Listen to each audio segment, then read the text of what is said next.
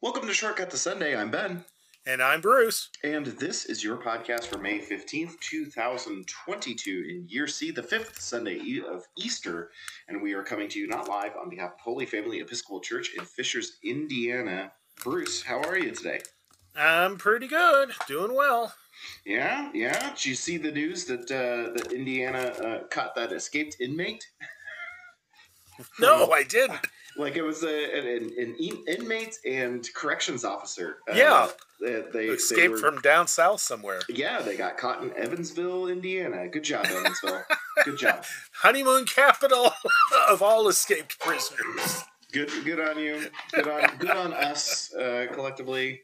Um, it'll be an interesting story to, to see how that how that all pans out at the end. But uh, but yeah, uh, uh, breaking news uh, for when we're recording this, and probably not breaking news for when Right. everyone's listening to it. But uh, so uh, but yeah, so uh, in light of that, uh, I have nothing. Um, um, uh, uh, yeah, it's not a good segue. I just thought I'd mention it. Uh, um, I had spaghetti for dinner. exactly. I'm, I'm about to have pork chops. Uh, uh, uh, I like in pudding. There you go.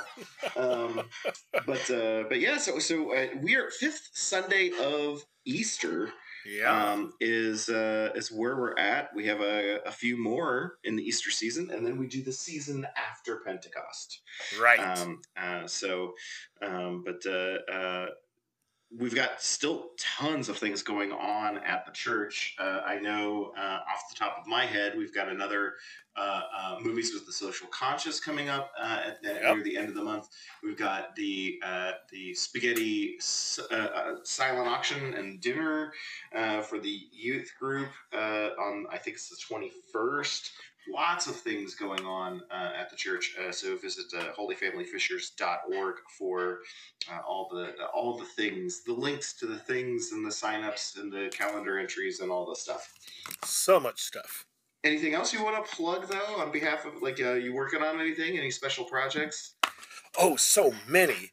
But most involve, involve time and space continuum, so I really shouldn't mention them here. Oh, oh, Oh, you meant for work. Uh, so when the universe ends, you know who was tinkering with uh, Right. things that. Uh, Or will you notice? or will you notice? I'm as oblivious now as I was ever. Um, uh, but yeah, uh, like, like I said, lots of stuff uh, uh, going on at the church. So so check that out. But uh, as far as what has happened church wise, we're going to move to our uh, this day in church history, uh, which. Uh, our first entry goes all the way back to uh, 1100 BC, 11, uh, 1164. Uh, Okay. Sees the death of the abbess, Heloise, uh, whose love affair with and secret marriage to the philosopher and theologian Abelard, I love this phrase, is known to history. Yeah. In other words, their parents didn't know, but the rest of us do. So it's, it's like you you have uh, uh, you know uh, this semi I, I, I would I would say semi scan the scandalous uh, uh, inc- incident uh, that that is is plugged into this website as far as like a, a a known fact about this individual and the most flowery language you can come up with is is known. Death of this person had an affair, and we knew about it. The end. Well, I want. Well, yeah, I'll just say it. I wonder if there was a Freudian typo there, since the word for sex in the Bible most of the time is to know someone. oh, perhaps, Yeah, perhaps, perhaps, perhaps. That would people are weird, so that's quite possible. That's entirely possible. Entirely possible. You know, and everyone after that editing is like, yeah, that, that sounds like the right word. I don't. I'm not sure why, but yeah, let's go with it. I have to admit, I, I feel bad for for Eloise and uh, uh, Abelard because uh, um, there could be more in this entry. I mean, Yeah, Abelard is a philosopher and theologian. Uh, Eloise is an abbess. There's I'm sure they've accomplished other things in their life, and yet the only thing that was deemed worth talking about, apparently, according to this website, is that they had a secret love affair with each other. Right. And marriage, marriage too. Uh, um, so uh, that kind of stinks. Could have been better. Could have been yes. better handled.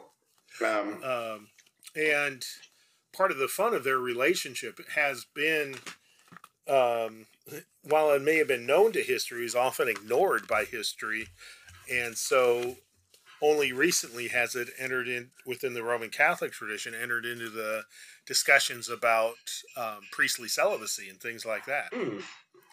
Uh, yeah, I would if imagine. it had been really known, folks would have already had a not onto it or a, oh, let's change things to it. Mm-hmm. Yep. So uh, six years after that, though, we see uh, uh, uh another passing of an individual, the death in Madrid of Isidore the farmer, a Spanish farm worker considered by some. I would like to know who who doesn't. Uh, by uh, you'll have a, a, word with them. Uh, he's considered by some a patron saint of rural and agricultural workers. What's um, his name again? Uh, Isidore the farmer. Okay. Okay. Um, but yeah, I mean, patron, we have lots of patron saints, so I, you know what I mean. I, I yeah. I, so it makes me curious what group of people are like, no, no, no, no, not Isidore. Uh, it's someone else is the patron saint of rural and agricultural workers. Can't be him. Right. It's got to be Stephen. Stephen the sower. Um, I don't know. Uh, so, well, um, how about Dorcas with uh, the yeah. clothing she made? Yeah, no, no, no, not her. Nope, nope, nope. Got to be Isidore or someone else that we don't know. Um, 1576, ecumenical patriarch Jeremiah II and his associates issue the Epicrisis, uh, a, a term that I find very interesting and um, foreboding, uh, on the Confession of Augsburg, an answer to the Lutheran confession showing points of agreement and disagreement. They declare that there are two sources of true faith the Holy Bible and sacred tradition. And sacred tradition is capitalized. Um, lots of words. Epicrisis sounds cool. Uh, what are we talking about here, Bruce? I have no idea what this is. well, okay. Let me let, clarify one thing for me. Sure. Um, the what was the last part you said about? I mean, was it the Lutherans who were saying authority comes from the Bible and tradition, or was it the mm. Orthodox. It's an answer to the Lutheran confession. Um, uh, so it's it's a response. The Epicrisis and the yeah. Confession of Augsburg is an answer to the Lutheran confession, showing points of agreement and disagreement. They declare. So I'm assuming that means the ecumenical patriarch. Jeremias uh-huh. II and his associates. They declare there are two sources of true okay. faith: the Holy faith, uh, Bible and sacred tradition. That's what I would think too. Okay. So I just wanted to make sure I understood it, but I'm glad it was as poorly written as, as you have revealed it to be. So explain to us what what is that saying? What what what's well, going on here? Sure. Um, Luther Luther with his calls to reform for the Roman Catholic Church and and later as the tradition of Lutheranism began to be formed, what what should we be about? Um, you know, had the Augsburg Confession, and which was a confession as in this is what we believe, and so the it literally became world famous, and so the Eastern Orthodox churches felt they needed to respond, mm-hmm. and that's what this is describing is the oh, okay. response they made. Okay. Yeah, I know these things a little bit more than okay. All right then that does make some sense. Um, yeah, and and okay, so the um, Orthodox, Eastern Orthodox churches, mm-hmm. um, through their archbishop, primary archbishop, said, okay, Bible, yeah, church tradition, capital letters. Mm. Um, and what's interesting is only a little bit after that, within England, there was a theologian named Richard Hooker, and he wrote Bible, church tradition, and also human reason as the three ingredients of theological truth. The Holy Trinity. Course, yeah, I was going to say reason. again. It felt right because it had three. the Methodists Surely. later added a fourth, so that just doesn't feel right. Um, which um, experience, human experience, was the fourth one they added on. Hmm. And the Anglicans, the and Episcopalians, saying, um, "Come on, that's part of reason." You know, but the Methodists said, "No, we gotta make this explicit." So. gotcha, gotcha. Okay, so I could, yeah, I could see where those that that does kind of bleed into uh, the existing term. Um, um, so wouldn't necessarily stand alone. Um, well, and part like of the, fun, go ahead. Part of the fun is that the these um, formulas are going through various translations to and from various languages, mm. which just makes the linguistic um, super exam almost ludicrous is too strong a word. That's what I was about to say. Certainly more difficult and mm-hmm. sometimes more muddy. Yeah, I, I, I mean, it, it always makes me nervous when uh, um, something uses to effect uh, a phrase like "true faith." Yeah, uh, it becomes kind of like, oh, okay, well, easy now. right. But uh, well, let's fast forward in history a few more hundred years. 1891, Pope Leo the Thirteenth. We've had 13 Pope Leos. Um, At that point, we might have had more since. Uh, issues the influential, uh, oh man, encyclical Very Rerum good. Novarum, uh, which grapples with social issues, saying the earth is given for the common good, that there needs to be more equality between capital and labor, and that the state has a central role in regulating justice in these matters. That seems pretty modern. Yeah, what year was that? 1891. Okay, yeah. I mean, by this point, people were seeing the the huge damage being caused by the industrial revolution to mm-hmm. humans, to the environment, to um, laws. Mm-hmm. Yeah. So, and it, it, that was pretty progressive on the part of the Pope to say those things. Right. I no, bet there was, sure. I bet there were some people who really objected. I'm sure. Well, n- nothing that a pope has ever done has been objectionable to some, if not well, many. some are just snoozed through. So, but this one, I think people would have went, "Wait, what? Right? what do you say this time?" I'm, not, I'm I'm rusty on my Latin. What does rerum novarum mean? Uh, translate that. Rerum novarum. I can't tell. By, I just say it this way. I can't tell by the way you're saying it, but uh, so I don't know what the first word is. I think the second word is new. Okay, re room rerum R E R U M, rerum rerum rerum probably rerum novarum. Okay, I'll Google. I mean, I didn't study Latin, so yeah, not, I did. Not up to me. well, I did, so I'm the one who's curious. Okay.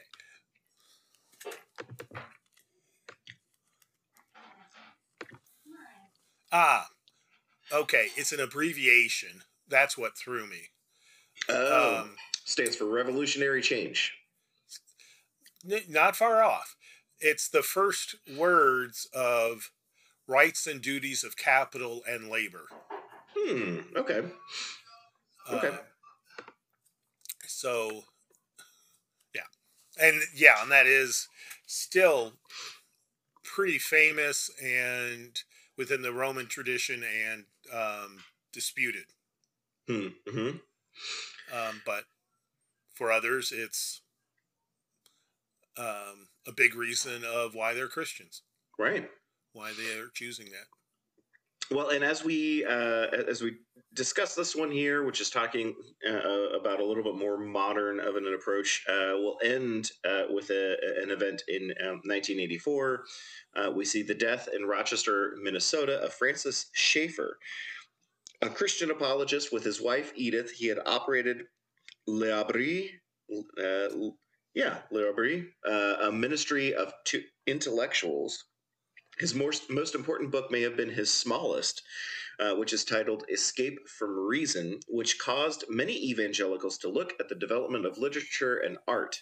Uh, he had often argued that moral relativity is responsible for social ills. You know, so you want to talk about uh, some more modern thought. Uh, seems or the opposite thereof. yeah, yeah, exactly. But like, uh, more more modern, uh, uh, more of a modern approach and and uh, discussion that it creates. I think.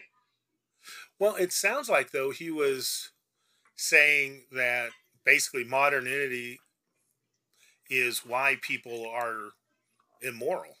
Or did I misunderstand what you were saying again? Moral relativity is responsible for the social ills of society. Yeah. And yeah. okay, that's code language among mm. theologians for everyone who doesn't think like me.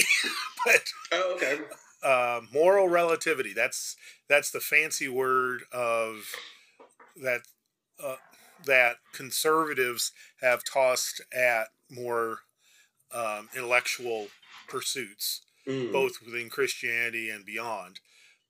And and the opposite of moral relativity is fundamentalism where there okay. are fun, and I mean that with in term not in terms of judgment, but just saying mm-hmm.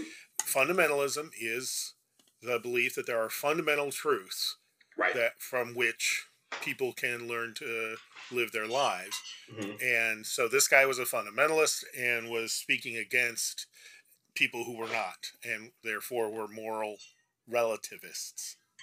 Gotcha. So essentially, the argument was the more educated and uh, intellectually independent that we become, the more that it contributes to our uh, social problems. Yeah.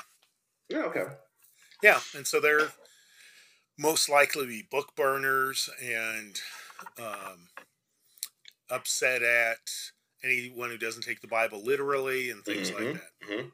What What is an apologist again? Is a Christian apologist? A theologian. Remind me. Okay. Someone, someone who's who's explaining Christianity to the wider world. Gotcha, gotcha, gotcha. So, so not an a, a, apology as it as it would be like i am so sorry, um, but an apology as in let me explain myself. Right, right. Gotcha. Interesting. Um, yeah. Well, that and that's it for uh, this day in church history. We'll move to our readings for the week. Um, and as has been the past few weeks, uh, our first reading comes from the book of Acts, chapter 11, verse 1 through 18. Now the apostles and the believers who were in Judea heard that the Gentiles had also accepted the word of God. So when Peter went up to Jerusalem, the circumcised believers criticized him, saying, Why did you go to the uncircumcised men and eat with them? Then Peter began to explain it to them step by step, saying, I was in the city of Joppa praying, and in a trance I saw a vision. There was something like a large sheet coming down from heaven, being lowered by its four corners. It came close to me as I looked at it closely, I saw four footed animals, beasts of prey, reptiles, and birds of the air. I also heard a voice saying to me, Get up, Peter, kill and eat. But I replied, By no means, Lord, for nothing profane or unclean has ever entered my mouth. But a second time the voice answered from heaven, what God has made clean, you must not call profane. This happened three times. Then everything was pulled up again to heaven. At that very moment, three men, sent to me from Caesarea, arrived at the house where we were. The Spirit told me to go with them and not to make a distinction between them and us. These six brothers also accompanied me, and we entered into the man's house. He told us how he had seen the angel standing in his house and saying, Send to Joppa and bring Simon, who is called Peter. He will give you a message by which you and your entire household will be saved. And as I began to speak, the Holy Spirit fell upon them just as it had upon us at the beginning. And I remembered the word of the Lord, how he had said, John baptized with water, but you will be baptized with the Holy Spirit. If then God gave them the same gift that he gave us when he believed in the Lord Jesus Christ, who was I that I should hinder or could hinder God? When they heard this, they were silenced, and they praised God, saying, Then God has given even to the Gentiles the repentance that leads to life. So uh, we're sitting here with uh, Simon Peter, and um, I don't know uh, whether does does the scripture previously in Acts uh, uh, identify this vision that Peter uh, uh talks about, or is it only basically described here in his explanation? It's uh, here. Oh, um, yeah, he um, he's explaining why he had had started the practice of baptizing Gentiles mm-hmm. without them becoming Jewish. Gotcha, gotcha. And um, the, so the prior scene was people here back in Jerusalem hearing that Peter was now baptizing Gentiles gotcha. and wanted to talk to him about this. So then we pick up the story. Now I have to admit, um, uh, no matter what, this is a great way to respond to someone who questions you. I'm not saying that I don't believe Peter that that, that this happened. But it becomes so hard to argue when it's like, uh, oh, well, I had this vision wherein the Lord, yeah, like who's. I mean, you're either gonna not argue with this person and be like, "Oh, well, uh, if you're having visions from God, um, I'm yeah. not gonna get in the middle of that." Right. Or you're gonna be like, "Okay, well, then this man's crazy." Uh, so but uh, uh, either way, either way, it, the story even identifies uh, they they they shut their mouths. They stopped talking about it, and we're like, "Oh, all right." so I like yep, it. it yeah, it, as as you like to put it, it was a good mic drop. mm-hmm, mm-hmm. Great mic drop. Um, it does feel very. Um, this imagery feels very uh, Book of Revelations. Um, I mean, does it? Yeah, not? I can see that. Um, hmm. Yeah, I mean it, it's the the you know the supernatural vision mm-hmm. Mm-hmm. and conversation with the deity or holy figures, um, and gosh, was written a couple generations before the Book of Revelation. Okay. So it it's you could say this is one of those reminders of how um, visions and um, other kinds of direct communication between God and humanity uh, were ongoing. Mm-hmm. That it wasn't just something that happened on Pentecost and then stopped, mm-hmm. um, but there's no reason not to expect they're still happening today. Right. Uh, speaking of Pentecost, actually, so verse 15, is that what that's referring to? Um, as I began to speak, the Holy uh, Spirit fell upon them just as it had upon us at the beginning. The at the beginning, yeah, pen, that that's a reference to the Pentecost experience. Okay, I just want to make sure. Um, yeah. So uh, um, that's I don't know if we um, we point that out enough uh, then it, it, because uh, the the the the season of Pente- the, the celebration of Pentecost, the day of Pentecost, when we uh, read that story, um, we kind of treat it as though like this is this thing that uh, happened and never happened again uh, ever since. Well, and that's what's interesting is there's a more cultural than theological reason for that. Hmm. And by that I mean in the Episcopal Church, in the Anglican Church, in the Roman Catholic Church, um, in most of the Orthodox churches, there's a there's actually historically a pretty strong comfort with everyday people having visions of God that contain significant messages. Mm-hmm. However, in the more Protestant churches, there's a great discomfort with that because of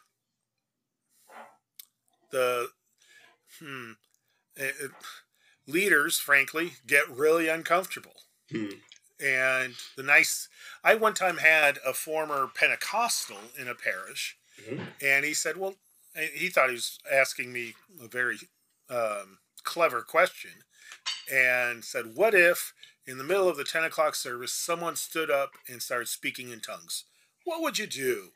You know, and he presumed I'd like clear the building or something. And I said, Well, Paul wrote that if someone's speaking in tongues and it's genuine, there will be someone there to interpret it. So I'd ask if anyone could interpret it. And if no one says yes, then I'd ask the person to sit down.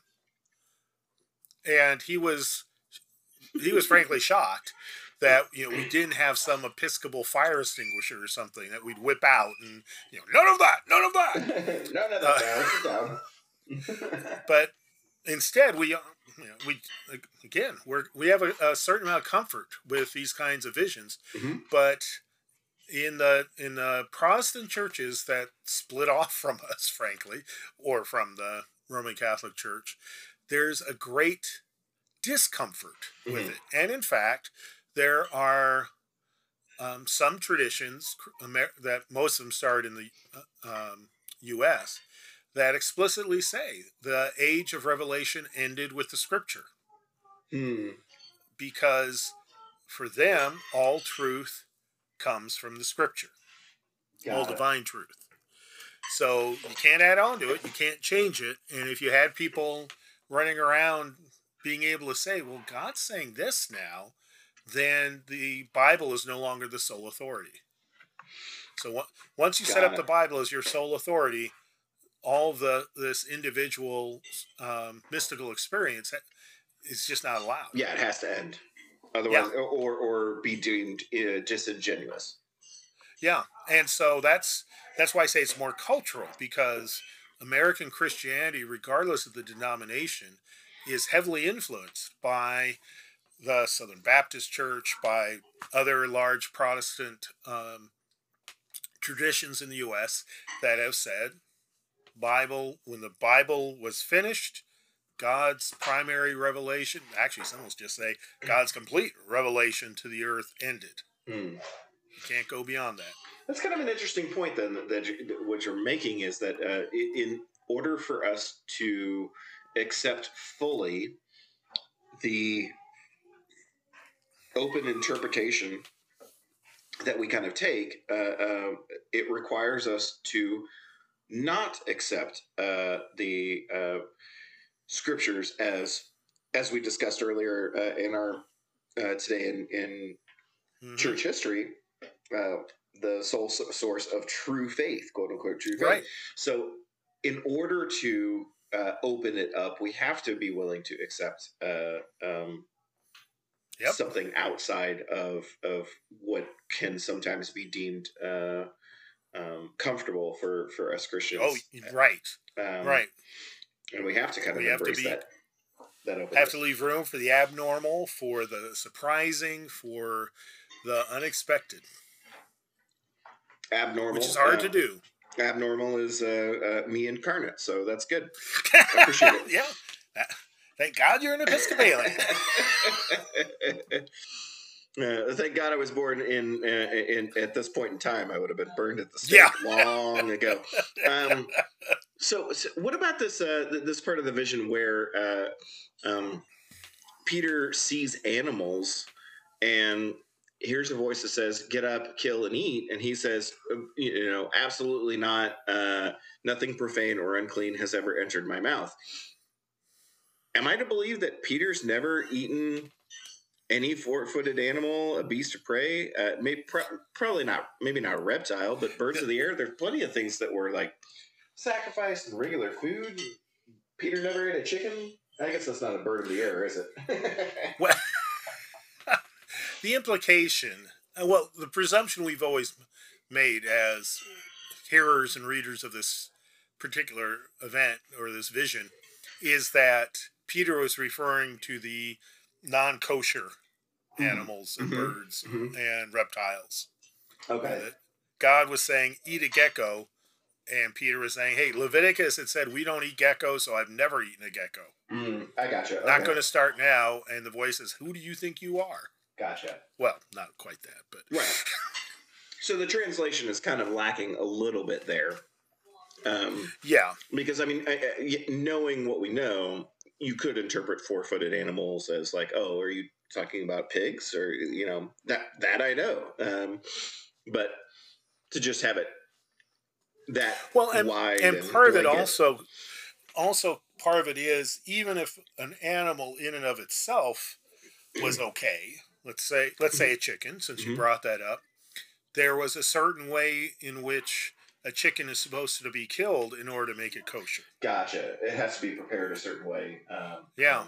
Got it. And so Peter's trying to say, I, you know, a, I haven't eaten any animal. I haven't eaten a pig. I haven't snuck any bacon, Mhm. and even I, I don't think I'm qualified to do the killing. I'm a, uh, you know, the only thing I've killed is fish, and I don't. I don't know how to properly bleed the chicken, so it's a humane killing. Hmm. So nope, can't do it. So then, God says, "Oh, yes, you can." Gotcha. So then, then um, is this section a um, a, a, a way by which uh, the laws and traditions are being challenged uh, uh, specifically, um, saying like, hey, all these rules about like making things kosher to eat, uh, uh, uh, uh, hogwash, we, we, we, we grow and we move on, or is this saying something different about like hey if i tell you to do something though the rules you know the, the rules and traditions uh, uh, don't supersede that like what's the what's the, Right. the story The here? second one. okay okay um, because in verse um, 9 the voice answered from heaven what god has made clean you must not call profane. Okay. So that that's the peter was lucky. His vision had an explanation. Most people have visions it's not that straightforward. Gotcha. Um, and he was to apply it to the gentiles. Gotcha okay. So this is kind of like a visionary prep work for uh yeah. for the the the um, three men uh, sent from Caesarea, and explains why uh, God is saying, "Hey, I have made these men clean, hmm and you can you can spend time with them and commune com- commune with them, um, and it's not a, a violation of uh, the Jewish laws." Um, right. Gotcha. and you can even um i'm just yeah you can even baptize them which Right. until this time there is an expectation among the at least among the christians who were in the jerusalem area that people first became jewish and then became followers of jesus because all the followers of jesus were jewish. Hmm and this was that's why this is so huge um, within the scripture is that here is the direct uh, hard left that god told us to take that we don't all have to become jewish to become christian. And in fact we don't have to become anything. God has made us clean. Hmm. So is there is there any story that involves Simon Peter and doesn't involve the number three like a billion times? Um, ah, Because uh, the conversation uh, between him and the voice happens three times. There's three men that come from Caesarea. Uh, uh, he denies uh, Jesus three times. He gets asked three times who, who by Jesus jesus yeah who Do he you love me? is, like, uh, uh, or, or or is the the author here uh, just swimming and dripping in uh, symbolism? well both A little bit of both. I, a lot of both. I mean, Okay.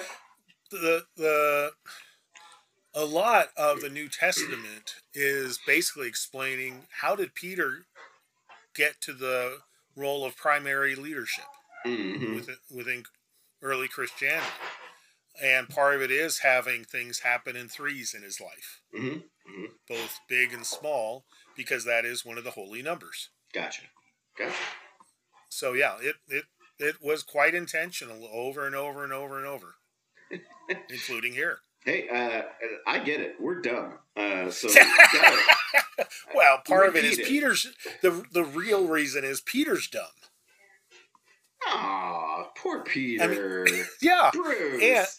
and he became the the the first you know, the, the first among equals Mhm. um and, you know, just an amazing amazing faithful follower of christ and he still needed to hear it three times to really get it Well, I mean, to be fair, uh, some of the uh, uh, uh, disciples heard it many times and never got it. never got it right So, I mean, you can call Peter dumb all you want, but what does that make them? Uh, well and that okay this is a bit of a tangent but that's why in the gospel of john which often lifts up the nameless apostle named the beloved disciple uh-huh. or described as the beloved disciple you know he's the beloved disciple almost always spots something first but lets peter go ahead. That he spotted the empty tomb but let peter go in ahead. He spotted jesus on the shore the resurrected jesus on shore but let peter go ahead of him. Huh. um, and a, a lot of that is a lot of that probably has to do with the followers who focused on the gospel of john wondering if really the beloved disciple should be the head dude Mm. and the author john saying no it's peter he's a goof but he's the one like a parent uh, uh, taking kid, uh, young kids on an Easter egg hunt. Uh, Yeah.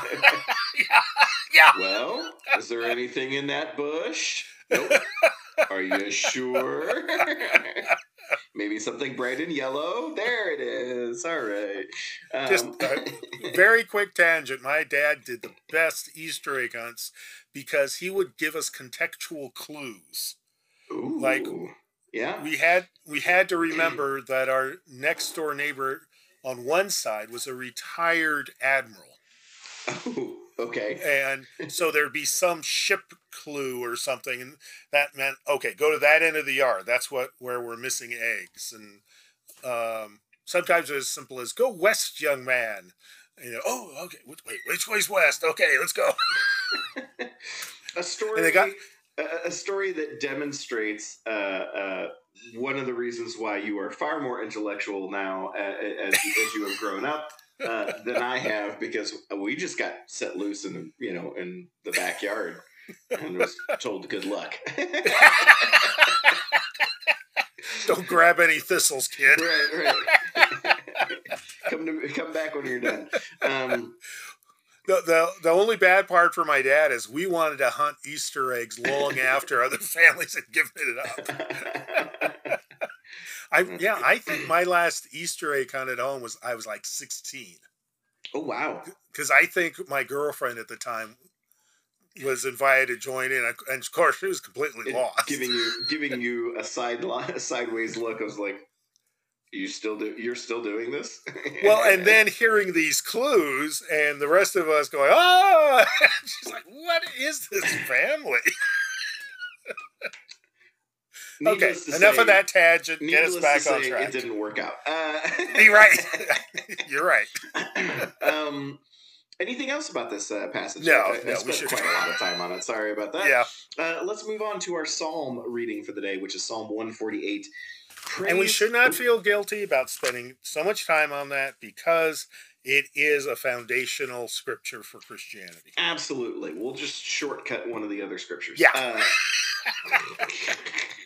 uh, Psalm 148. Speaking of, no, uh, praise the Lord. Praise the Lord from the heavens. Praise him in the heights. Praise him, all his angels. Praise him, all his hosts. Praise him, sun and moon. Praise him, all you shining stars. Praise him, you highest heavens, and you waters above the heavens. Let them praise the name of the Lord, for he commanded, and they were created. He established them forever and ever. He fixed their bounds, which cannot be passed. Praise the Lord, and from the earth, you sea monsters and all deeps, fire and hail, snow and frost, stormy wind fulfilling his command, mountains and hill, all hills, fruit trees and all cedars, wild animals and all cattle, creeping things and flying birds, kings of the earth and all peoples, princes and all the rulers of the earth young men and women alike, old and young together. Let them praise the name of the Lord, for his name alone is exalted. His glory is above heaven and earth. Sorry, earth and heaven. He raised up a horn for his people, praise for all his faithful, for the people of Israel who are close to him. Praise the Lord. Um, there's a fair amount of praise in this yes. psalm. I have to admit, as I was reading this, uh, my headspace immediately went to this is this this should be a children's book. Yeah. Um, I very easily can envision this being an illustrated uh, uh, children's book about 20 pages long and just kind of you know uh, it's got kind of a as I started to read it, I fell into a rhythm like a good night moon kind of rhythm. Yeah, very you know nicely I mean? too. Um, yeah. Uh, and uh, I'm sure that's not the origin of this. Do we know anything about the origin of the the psalm?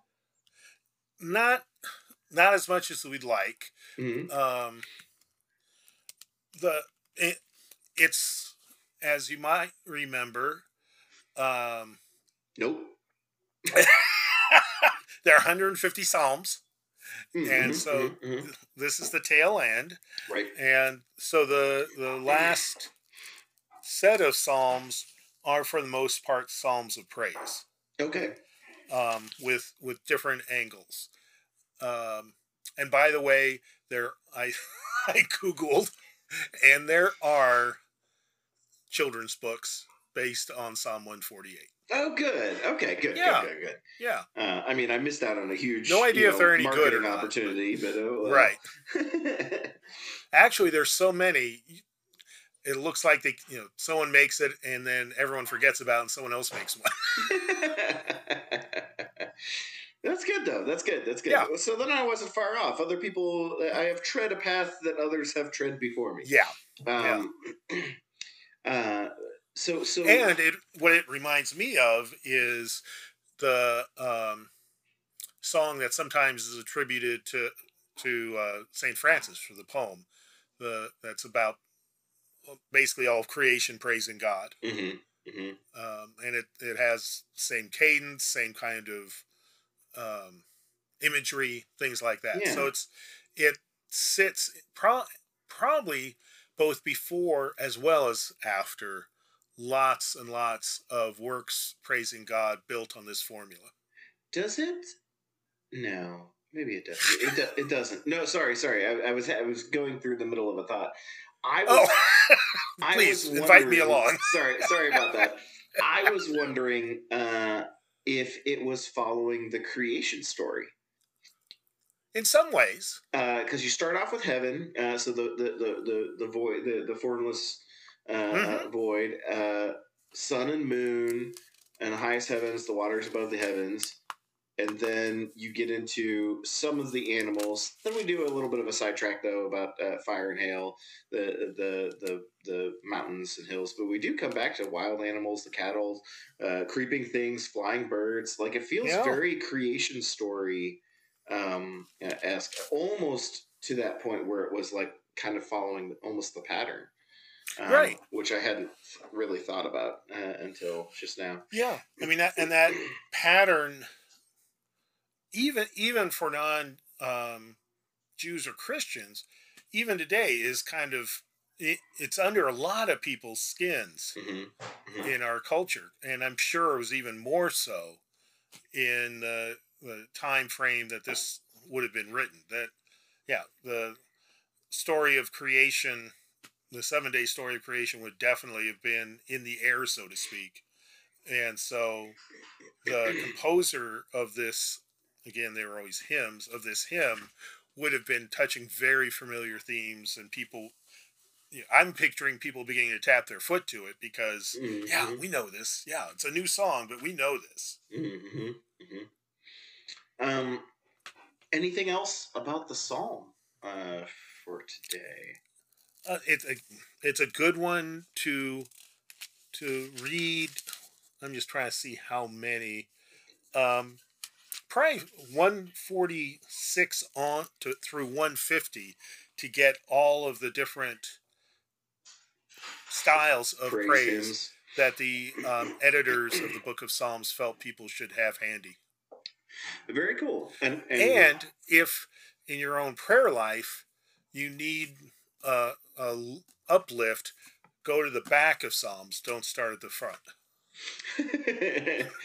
is the front depressing? Uh, There's some, yeah, yeah, fair, fair. Uh, yeah.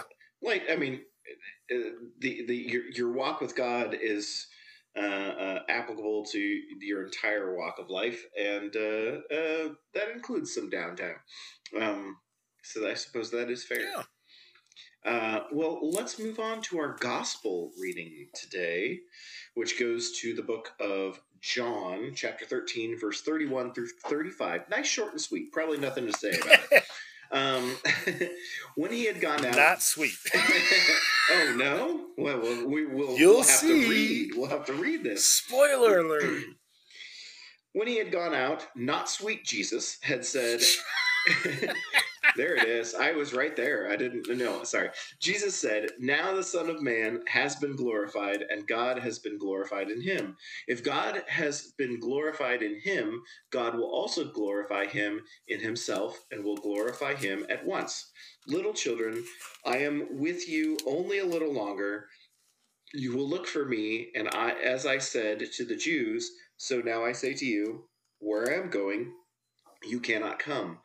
I give you a new commandment that you love one another, just as I have loved you. You also should love one another. By this, everyone will know that you are my dis- disciples if you have love for one another. Um, this sounds uh, as though he is uh, preparing for um, the events in uh, for for Easter week uh, for Holy Right. Holy Week. Week. Exactly. Yeah, this is the Last Supper. Okay, this is the Last Supper. Yeah, Um, He, he's um the when the he who has gone out is Judas. okay. Um, he's Jesus has had the Last Supper with the apostles, has washed their feet, and um, talked about his betrayal. Judas leaves, and then this picks up. This is the beginning of what we usually now call Jesus' farewell discourse Mm, which goes on for quite a while. Um, but part of, but it has kind of a gloomy feel hanging over it because we know he's about to get arrested and Mhm. tortured and die, um, and you know, his apostles are still sitting there going, "What?" yes, yes, yes. All well and good. Who's going to serve at your right hand? Right. Tell us, Jesus. That's what we want to know. Um, it, it, it- he he Jesus references that he told. Uh, he's used the phrase before, uh, "Where I'm going, you cannot follow, or you cannot come." Um, is that repeated in the Gospel of John? Like, where where was that uh, original reference? Do you know? Um, I'm just giving another look to make sure. Because I do Um, remember it being something to the effect of he says it to the apostles, and then it goes completely over their heads. Uh, like they did not the- understand what he was saying, or something like that. I think is what immediately, almost is- immediately follows. Yeah, this is the primary spot it occurs. Well, this is the only spot it occurs in John, Okay, and and it never occurs in quite the same way um, in any of the other Gospels. hmm.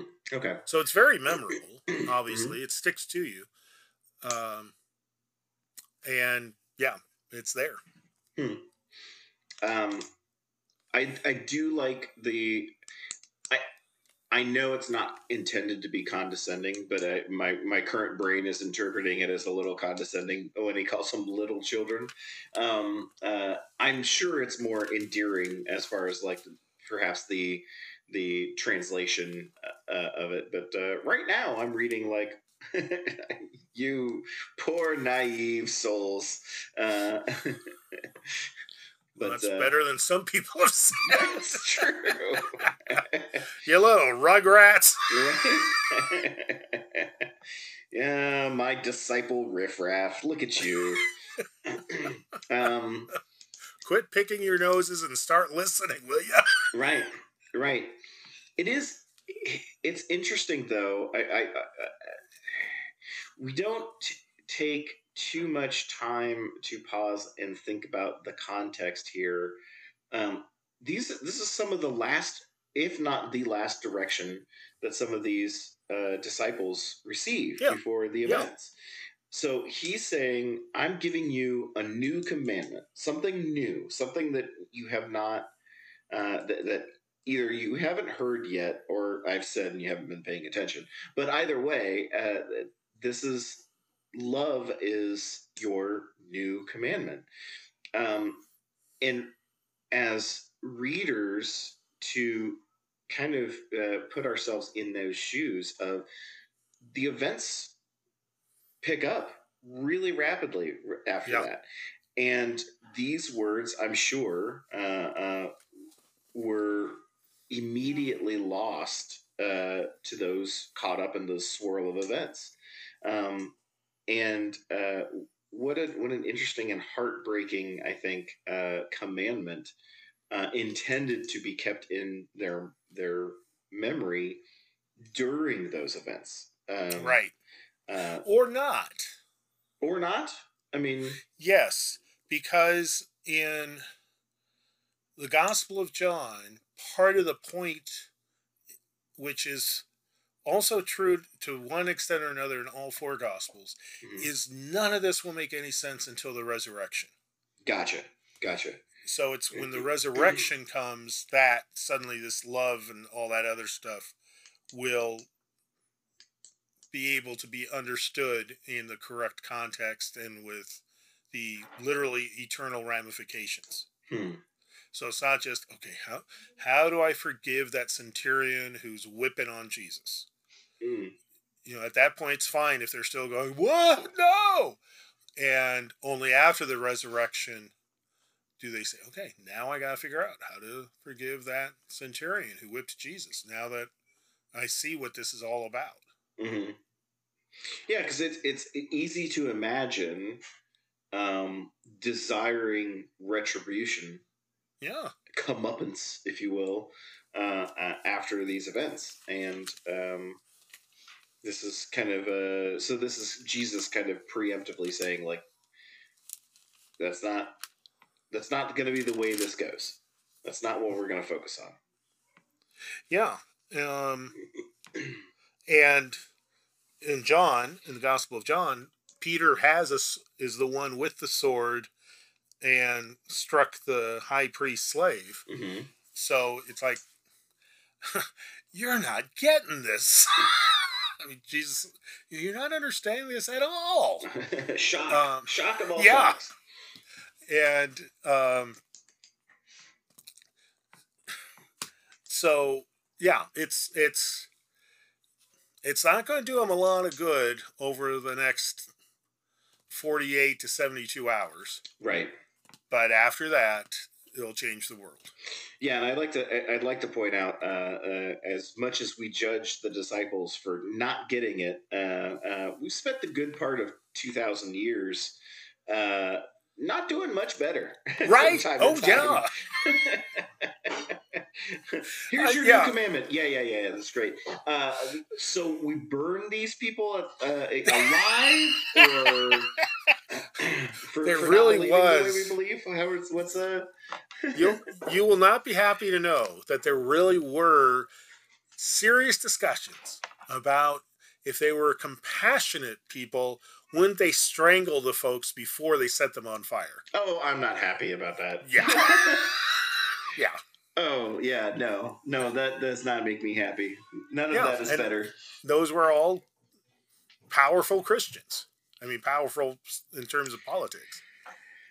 Yeah, it's it, it continues to this day, and and Yeah. plays out in any number of ways, and quite frankly, plays out uh, in ourselves any number of Yeah. ways. I I I, I Every one of us. love to take the holier than thou approach, uh, and would love to ignore the the times where I clearly fall short. Um, Right. I mean, I there. know better. This. I'll, I'll say something odd, but I think I can defend it. On this podcast, yeah.